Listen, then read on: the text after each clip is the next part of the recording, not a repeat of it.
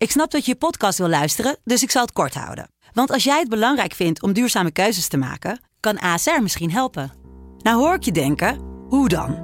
Nou, bijvoorbeeld bij het duurzaam herstellen van schade. Of de premies die we beleggen volgens ons duurzaam beleggingsbeleid. Dat bepaalt waar we wel en juist niet in investeren. Wil je meer weten over welke duurzame keuzes ASR maakt? Ga dan naar asr.nl slash duurzame keuzes. ASR doet het. Zo, dan kan je nu lekker naar je podcast luisteren. Joost Klein is gonna represent the... Who the fuck is this guy? Joost Klein is een veelzijdig man. Rapper, muzikant, netwerker, stijlicoon, marketeer, wereldbestormer, schrijver. In de podcast Joost Klein 12 points belichten we het fenomeen Joost aan de hand van 12 punten. Joost Klein, doe de point. Joost de Klein Zo'n 8000 mensen bezoeken in september vorig jaar het Tukker FM tentfeest in Borger. En een aantal van hen zal die avond niet snel meer vergeten. Zij werden namelijk op brute wijze afgetuigd door de beveiligers van het feest. En daar gaan we het over hebben. Je luistert naar Radio Ramkraak, de wekelijkse misdaadpodcast van Dagblad van het Noorden en Leeuwarder Courant. Iedere week praten de misdaadverslaggevers van deze krant hierbij over misdaad in Noord-Nederland.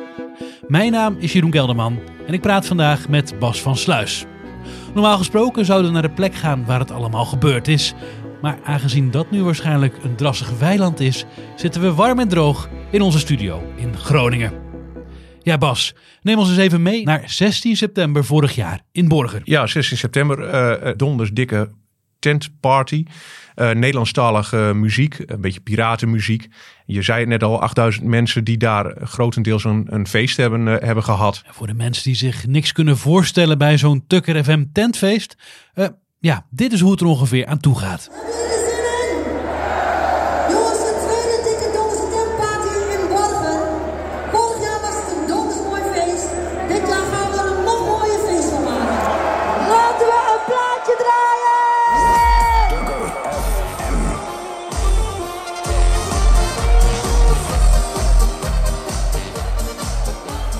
Op ieder groot feest zijn er beveiligers om dronken droppies en boefjes eruit te zetten.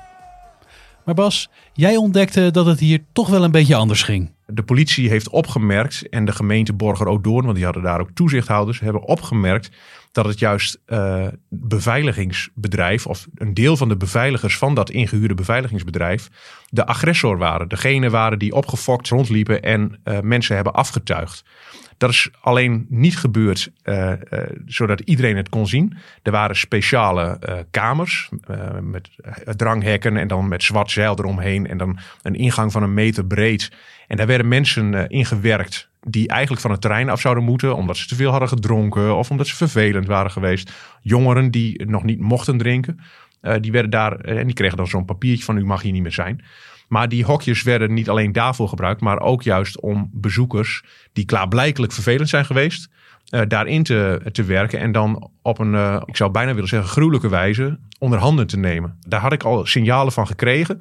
De politie en de gemeente Borger Odoorn hebben toen ook gezegd van ja, uh, meneer Versluis, u heeft een goede tip gegeven. Er was iemand van die bij dat feest aanwezig was geweest. Die heeft zich gemeld bij de krant. Nou, zoek het, zoek het eens uit, Bas. Natuurlijk ga je dan als eerste naar de politie. Dan ga je naar de gemeente en dan ga je naar de organisatie. Gemeente politie zeiden van ja, het is daar. Uh, er zijn meerdere incidenten geweest met exceptioneel geweld, buitensporig geweld, door beveiligers richting bezoekers. Nou ja, dat is een, een fikse aanwijzing.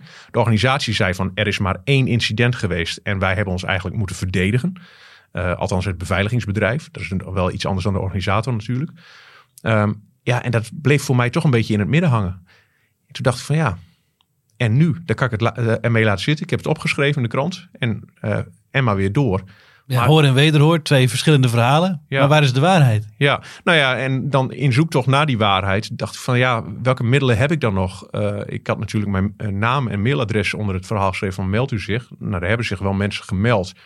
Uh, sommigen zeiden het is, het is een geweldig feest geweest en ik heb helemaal niks gezien. een enkeling zei van ja, ik heb wel iets van agressie gezien. En toen dacht ik van nou ja, er is, bestaat ook nog zoiets als de wet open overheid, de WO, vroeger de WOP alle burgers mogen een WO-verzoek doen. Dan kun je gewoon informatie opvragen bij eh, instanties, overheidsinstanties. Zoals de gemeente. Nou, dat heb ik gedaan bij de gemeente Borger-Odoorn. Maar ik heb het ook gedaan bij de politie Noord-Nederland. Gewoon om te vragen van, goh, welke documentatie hebben jullie vanaf 16 september eh, 2023, toen het eh Tukker FM tentfeest ook daadwerkelijk was, tot aan nu. Eh, beide overheidsorganen hebben echt eh, razendsnel gereageerd. Normaal gesproken, dat is niet mijn ervaring met de WO. Normaal gesproken duurt het echt nou, maanden. Dan moet je naar de rechter. Nu niet. En heb, ook eh, vaak bij de politie is het zo. Ja, de zaak is nog een onderzoek of de zaak loopt. Ook een reden om het niet te geven. Nou ja, maar ik denk dat de politie ook nog wel een belang heeft. In die zin, zij vonden het volgens mij best vervelend dat hun woorden in twijfel werden getrokken door de organisatie. Ook van, goh, er is niks aan de hand. Ehm, ik heb eh, tussen kerst en oud en nieuw, maar goed, eh, na de kerstdienst heb ik niet meer gewerkt. Maar tussen kerst en oud en nieuw heb ik de, heb ik de documentatie gekregen. Heb ik eh, van de week ben ik daarin gaan duiken. Er waren een paar honderd pagina's. Nou, ik ben daar best van geschrokken. Mag je best, mag je best weten. En je hebt hier een stapel papier op tafel liggen. Ik zie ergens een politielogo, zag ik net. Wat heb je gekregen van de politie? Nou ja, er zitten processen verbaal bij. Er zitten eh, mutatie, vertrouwelijke mutaties van de politie bij. Er zit e-mailverkeer eh, tussen eh, agenten, tussen leidinggevenden, tussen de burgemeester Janse Ton en gemeenteambtenaren, maar ook met politieleidinggevenden. Allemaal over Tukker FM en het buitensporige geweld dat gepleegd zou zijn door beveiligers. Nou ja, Het zegt toch wel iets dat het op dat niveau besproken wordt met de burgemeester? Of vergis ik me dan? Nou, in die zin, kijk, er komen bijna 10.000 mensen op af. Eh, in dit geval ruim 8.000. Eh, dat zijn best veel mensen. Er wordt alcohol gedronken. Dus dan is het al gauw een openbare orde eh, en veiligheid ding. Dus de burgemeester moet daarvan op de hoogte zijn. Van het feit dat dit gegeven wordt. Daar zijn ook nog wel dingetjes over te zeggen. Ik straks wel doen. Dus in die zin is het niet gek. Alleen eh aldaags, althans de, de ochtend na eh, Tukker FM Festival, schrijft de persoon die namens de politie eh, de operationele dienst is, dus de leidinggevende is geweest in Drenthe, van dit is echt gierend uit de klauw gelopen. Wat wij hier hebben gezien, nou ja, is niet normaal. Dit zijn even mijn eigen woorden, maar daar komt het wel op, op neer. En wat zijn die dingen dan? Wat heeft hij gezien? Of wat is er gezien? Ik heb eh, gelezen over eh, beveiligers die eh, mensen het hok indrukken, een vuistslag in het gezicht geven, er weer naar buiten lopen en een high five geven aan de collega-beveiliger. Alsof het gevierd zou, zou worden. Er zijn mensen die stangen vasthouden in die ja, aftuighokjes. Het zijn, het zijn afkoelhokjes, maar ik noem het maar even aftuighokjes. Die stangen vasthouden en dat er zo hard op wordt geslagen dat de stang van, van dat hek gewoon helemaal buigt. Is het dan zo'n dranghek of wat zo'n dranghek, ja, me voorstellen? Ja, en dat wordt dan vastgehouden van. en Die mensen gingen in verzet. Want dat staat er ook heel expliciet. Politieagenten hebben gezien. eh, in plaats van dat ze de-escaleren, de beveiligers, zorgen ze door de mate van geweld die zij pleegt, dat er nog meer eh, eh, verzet eh, kwam. Er staat letterlijk: mensen moesten vechten voor hun leven. Er worden eh, twee incidenten beschreven waarbij meerdere beveiligers bovenop een man zaten. Dus in één geval eh, zes beveiligers op één persoon. Terwijl die persoon op de grond ligt, heeft een andere beveiliger met een elleboog eh, vol in het gezicht van die, an- van die meneer die gefixeerd was. Dus vastgeklemd, kon geen kant op. eh, eh, eh, een klap kreeg. Bij een andere man zaten vier beveiligers op de bezoeker. En eh, de politie heeft die man moeten ontzetten van die beveiligers, omdat hij geen lucht meer kreeg. Dan ga je gelijk aan George Floyd-achtige dingen denken, hè, van I can't breathe. Laten we die parallel niet trekken. Maar ik vind dat nogal eh, heftig, zeg maar. Ik heb natuurlijk ook gebeld met eh, de brancheorganisatie van, van beveiligingsbedrijven. Van, goh, in hoeverre mogen beveiligers geweld gebruiken? En eigenlijk, nou ja, het hele korte antwoord, dat mag niet. Punt. Maar ik kan me voorstellen als er een gevecht ontstaat, hè, dat mensen in verzet gaan, mensen zijn dronken. Eh, ik neem aan dat je ook niet zomaar in zo'n hokje terechtkomt. Eh, ik kan me voorstellen dat je daar niet zomaar terechtkomt, inderdaad. Dus er dus is al iets aan de hand, toch? Ja, En dan dat- wil ik niet het opnemen voor die beveiligers hoor, maar ik kan me voorstellen dat je daar niet zomaar komt. Dus dat er al een sprake is van een conflict. Van een conflict zo zou je het kunnen zeggen. Maar dan is het alsnog de rol van de beveiliger om te de-escaleren. Je kunt iemand bij de schouder vastpakken van meelopen alsjeblieft. Eh, nou, je zou eventueel nog eh, eh, de arm achter, achter de rug kunnen, kunnen drukken. Prima. Maar er werd niet de-escalerend gewerkt. En die politieagenten beschrijven allemaal... door het gedrag van de beveiligers werd het alleen maar erger. Want wij konden wel in goed contact komen met de mensen die het betrof. Hè, die, eh, die konden wij gewoon van het terrein leiden. Was gewoon prima mee te, mee te praten. Maar ze waren, zaten, eh, omdat de beveiligers zo hoog in de emoties zaten. Zo agressief eh, waren. En ik moet trouwens zeggen, een deel van de beveiligers. Want anders scheer ik ze allemaal over één kam. En dat is ook niet de bedoeling volgens mij. Maar ik vond het wel een heel opmerkelijk gegeven. En dit komt ook gewoon weer terug in die twee evaluatie, of die twee evaluatiepapieren waar het ook staat. Dat er echt, echt fors geweld is gebruikt. En ook op die manier is benoemd door de politie. Wat heeft de politie die avond dan gedaan om dit misschien wel te voorkomen? Want die hebben het dus gezien dat het niet goed was. En toen? Nou, en dat vind ik misschien nog wel zorgwekkender. eh, als buitenstaander, als verslaggever. Eh, de politie heeft een stap terug gedaan. Dus het is op zijn minst al opmerkelijk eh, dat de politie op het terrein was. Want normaal gesproken, het is een omzoomd terrein. Dus daar gaat de politie niet over. Het is eigenlijk alsof je een huis eh, ingaat. Nou, dat mag ook niet zomaar. Tenzij er openbare orde en veiligheid zaken spelen. Tegelijkertijd denk ik van ja, je wilt in goed contact staan met de organisatie. Als de organisatie daarvoor open staat, kom maar langs. Er zijn ook eh, momenten geweest dat er gesprekken zijn geweest tussen de beveiligers, althans de hoofd van de beveiliging en politieagenten. Maar eh, agenten hebben het geweld gezien. Hebben in sommige gevallen mensen moeten ontzetten en eh, van het terrein afgehaald. Maar hebben op een gegeven moment de keuze gemaakt om zich terug te trekken. En ja, in mijn, en dan denk ik van, dan kijk je dus de andere kant op. Je ziet dat er criminele eh, gebeurtenissen plaatsvinden. Want er worden mensen in elkaar geslagen. En je treedt niet op. Als het op de eh, openbare weg in Groningen was gebeurd, of tijdens een stapavond, dan, hè, dan is de politie er altijd als de kippen bij. En terecht ook. In dit geval ook. Nou, daar eh, staat in de documenten, wordt daar ook wel over eh, gezegd van ja, er is overwogen om het Tukker FM tentfeest vroegtijdig te beëindigen. Zowel door de politie als door de gemeente Borger Odoorn. De gemeente Borger Odoorn wilde dat doen vanwege te, geluidsoverlast. Ze hielden zich niet aan de vergunningen. Ehm, daarvan zegt trouwens de organisatie van ja, dat lag niet aan de muziek, maar het publiek zong te hard mee. Daardoor werd het te hoog. Nou ja, goed, dat is, eh, dat is eh, de verklaring. Eh, de gemeente gelooft dat niet. Eh, maar de politie wilde het stoppen. Van ja, er wordt hier te veel geweld gebruikt. Ze zijn naar het hoofdbeveiliging gegaan. Je moet die beveiligers moet je afschalen. Want er vindt te veel geweld plaats. Toch gingen ze weg. En ze hebben ook geen beveiligers gearresteerd. Want ze waren te eh, bang dat er dan te weinig mensen op het terrein waren. En dat het dan eh, ja, eh, zou escaleren. Dat het eh, niet meer in de hand te houden was. De chef van dienst van de politie, Drenthe, heeft ook overwogen, eigenstandig, dus los van de mensen die daar aanwezig waren, om het ook te stoppen. Ze zullen daar contact over hebben gehad. Maar die dacht van ja, dan stoppen we een feest, omdat we beveiligers eruit hebben getrokken. Dan lopen er 8000 mensen rond, waarvan een aanzienlijk deel alcohol heeft eh, gedronken. Waarvan een aanzienlijk deel gewoon een goed feest eh, aan het houden is. En die zullen daar eh, op zijn minst pissig over zijn. Wat haal je jezelf dan op de hals? Nou ja, dat zijn wel overwegingen wa- waar ik wel in kan komen. Maar ik blijf het gek vinden dat de politie er niet voor heeft gekozen om eh, meer assistentie erbij te roepen en gewoon het terrein te betreden.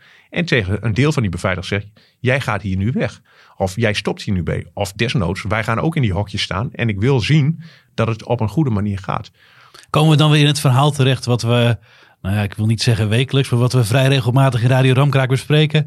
Dat er gewoon een probleem is met de capaciteit. Zeker in het weekend en in de avond. Dat de politie gewoon niet genoeg mensen heeft om te zeggen, we kunnen opschalen, we kunnen hier meer politiemensen naartoe halen om dit veilig te beëindigen. Ik weet niet of er te weinig mensen zijn bij de politie. Ehm, het ligt natuurlijk weer genuanceerder dan, eh, dan jij nu, nu eh, stelt. Ik heb gelezen dat er sowieso zeven politieagenten beschikbaar waren. En ook nog een hondenbrigade achter de hand gehouden. Probleem is volgens mij dat uit die politiestukken blijkt dat de politie vindt dat de vergunningen te laat zijn aangevraagd. En ook te laat zijn gehonoreerd door eh, de gemeente Borger-Odoorn. Ik heb de gemeente daar natuurlijk naar gevraagd. Naar aanleiding van die stukken. Zij ontkennen dat. Zij zeggen de beide vergunningen zijn op tijd bij ons aangevraagd. Maar dan blijft dat probleem nog wel liggen dat de politie eh, vindt van niet en daarop moet anticiperen. Voor de politie waren ze te laat. Voor de politie waren ze te laat voor de planning van hoeveel politieagenten gaan wij inzetten. Dat moet je van tevoren toch echt wel weten. En zij zijn erdoor overvallen. Althans, dat haal ik heel erg uit de stukken. Maar het, het, het schetst wel even het, het beeld, zeg maar. Blijf het toch gek vinden als je dit ziet gebeuren, dat je niet ingrijpt. Dat je niet een beveiliger apart neemt. Al pak je hem apart en zegt, wat is jouw naam? Ik wil jouw naam weten, want ik heb dingen gezien die kloppen niet. Dat ze even naar slachtoffers zijn gelopen. Hé, hey, wat is jouw naam? Mag jouw naam, jouw gegevens? Dan nemen we contact met je op. Of je kunt ook contact met ons opnemen. Doe aangifte. Want dat is het gekke deel wat ook in mijn hoofd blijft zweven. De dingen die ik heb gelezen zijn niet mals. Maar er ligt, voor zover ik weet, geen enkele aangifte. Weet jij of er blijvende letsels zijn met deze mensen? Of dat dat Nee. met blauwe plekken is afgelopen, zeg maar? Nou, ik weet niet of er blijvend letsel is. Ik denk het haast niet, want dan zouden we er toch wel meer over. Maar ik lees wel in, eh, wederom in de documenten. Dus dit kan ik alleen maar zeggen omdat het in de documenten staat. Dat agenten omschrijven dat er mensen rondliepen eh, die geen tanden meer in de mond hadden vanwege de geweldplegingen door beveiligers. eh, bloed hadden en blauwe plekken. Dat krijg je niet eh, zomaar, zeg maar. Nee, absoluut Ja. niet. Ja, en daar hebben we het dan eh, mee te doen. Eh, tegelijkertijd, kijk, we hebben het, ik heb het verhaal eerder opgeschreven naar aanleiding van die melding van mensen die daar aanwezig waren geweest. Bedacht van, nou, het, de waarheid is nog niet boven tafel. Laten we een spade dieper gaan. Dat hebben we met dit woverzoek gedaan. Ehm, een volledige reconstructie heb ik niet kunnen geven natuurlijk, maar er is wel meer aan de hand geweest dan dat ene incident waar de organisatie over sprak.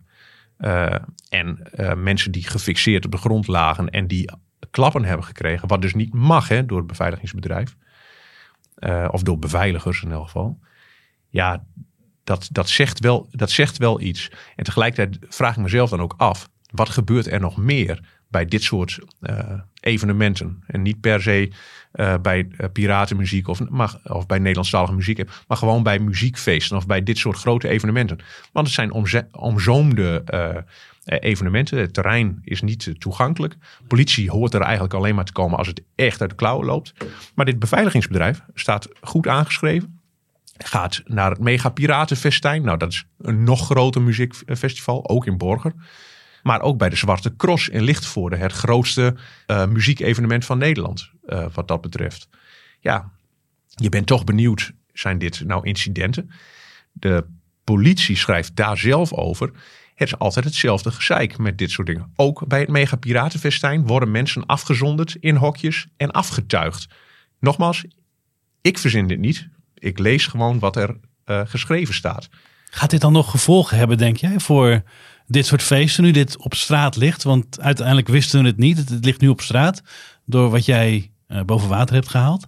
Ik weet, het, ik weet het niet. Kijk, de lol van de journalistiek is natuurlijk dat je dingen boven tafel uh, uh, krijgt die eigenlijk onder de tafel moeten blijven. Hè?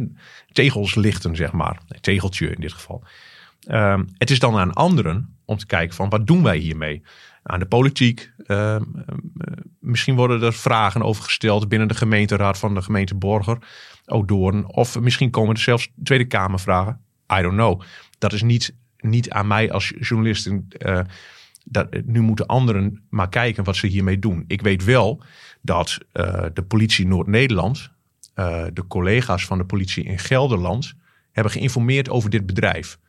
En ook uh, informatie hebben doorgestuurd over het bedrijf, het beveiligingsbedrijf. Het beveiligingsbedrijf komt namelijk uit Gelderland. Nou ja, dat zijn in elk geval stappen die zijn genomen, zeg maar. Uh, of dat gevolgen gaat hebben, weet ik niet. Ik weet wel dat Tucker FM, Donders Dikke Tent Party, voorlopig niet meer in Borger zal komen. Hoe dan ook. er is een, gewoon geen Tucker FM voor de komende vier, vijf jaar. Zeg het maar. Ja. Ik weet het niet. Maar voorlopig niet in ieder geval. Voorlopig niet. En dan zullen ze zich eerst moeten bewijzen of aan moeten tonen dat het eh georganiseerder gaat, denk ik.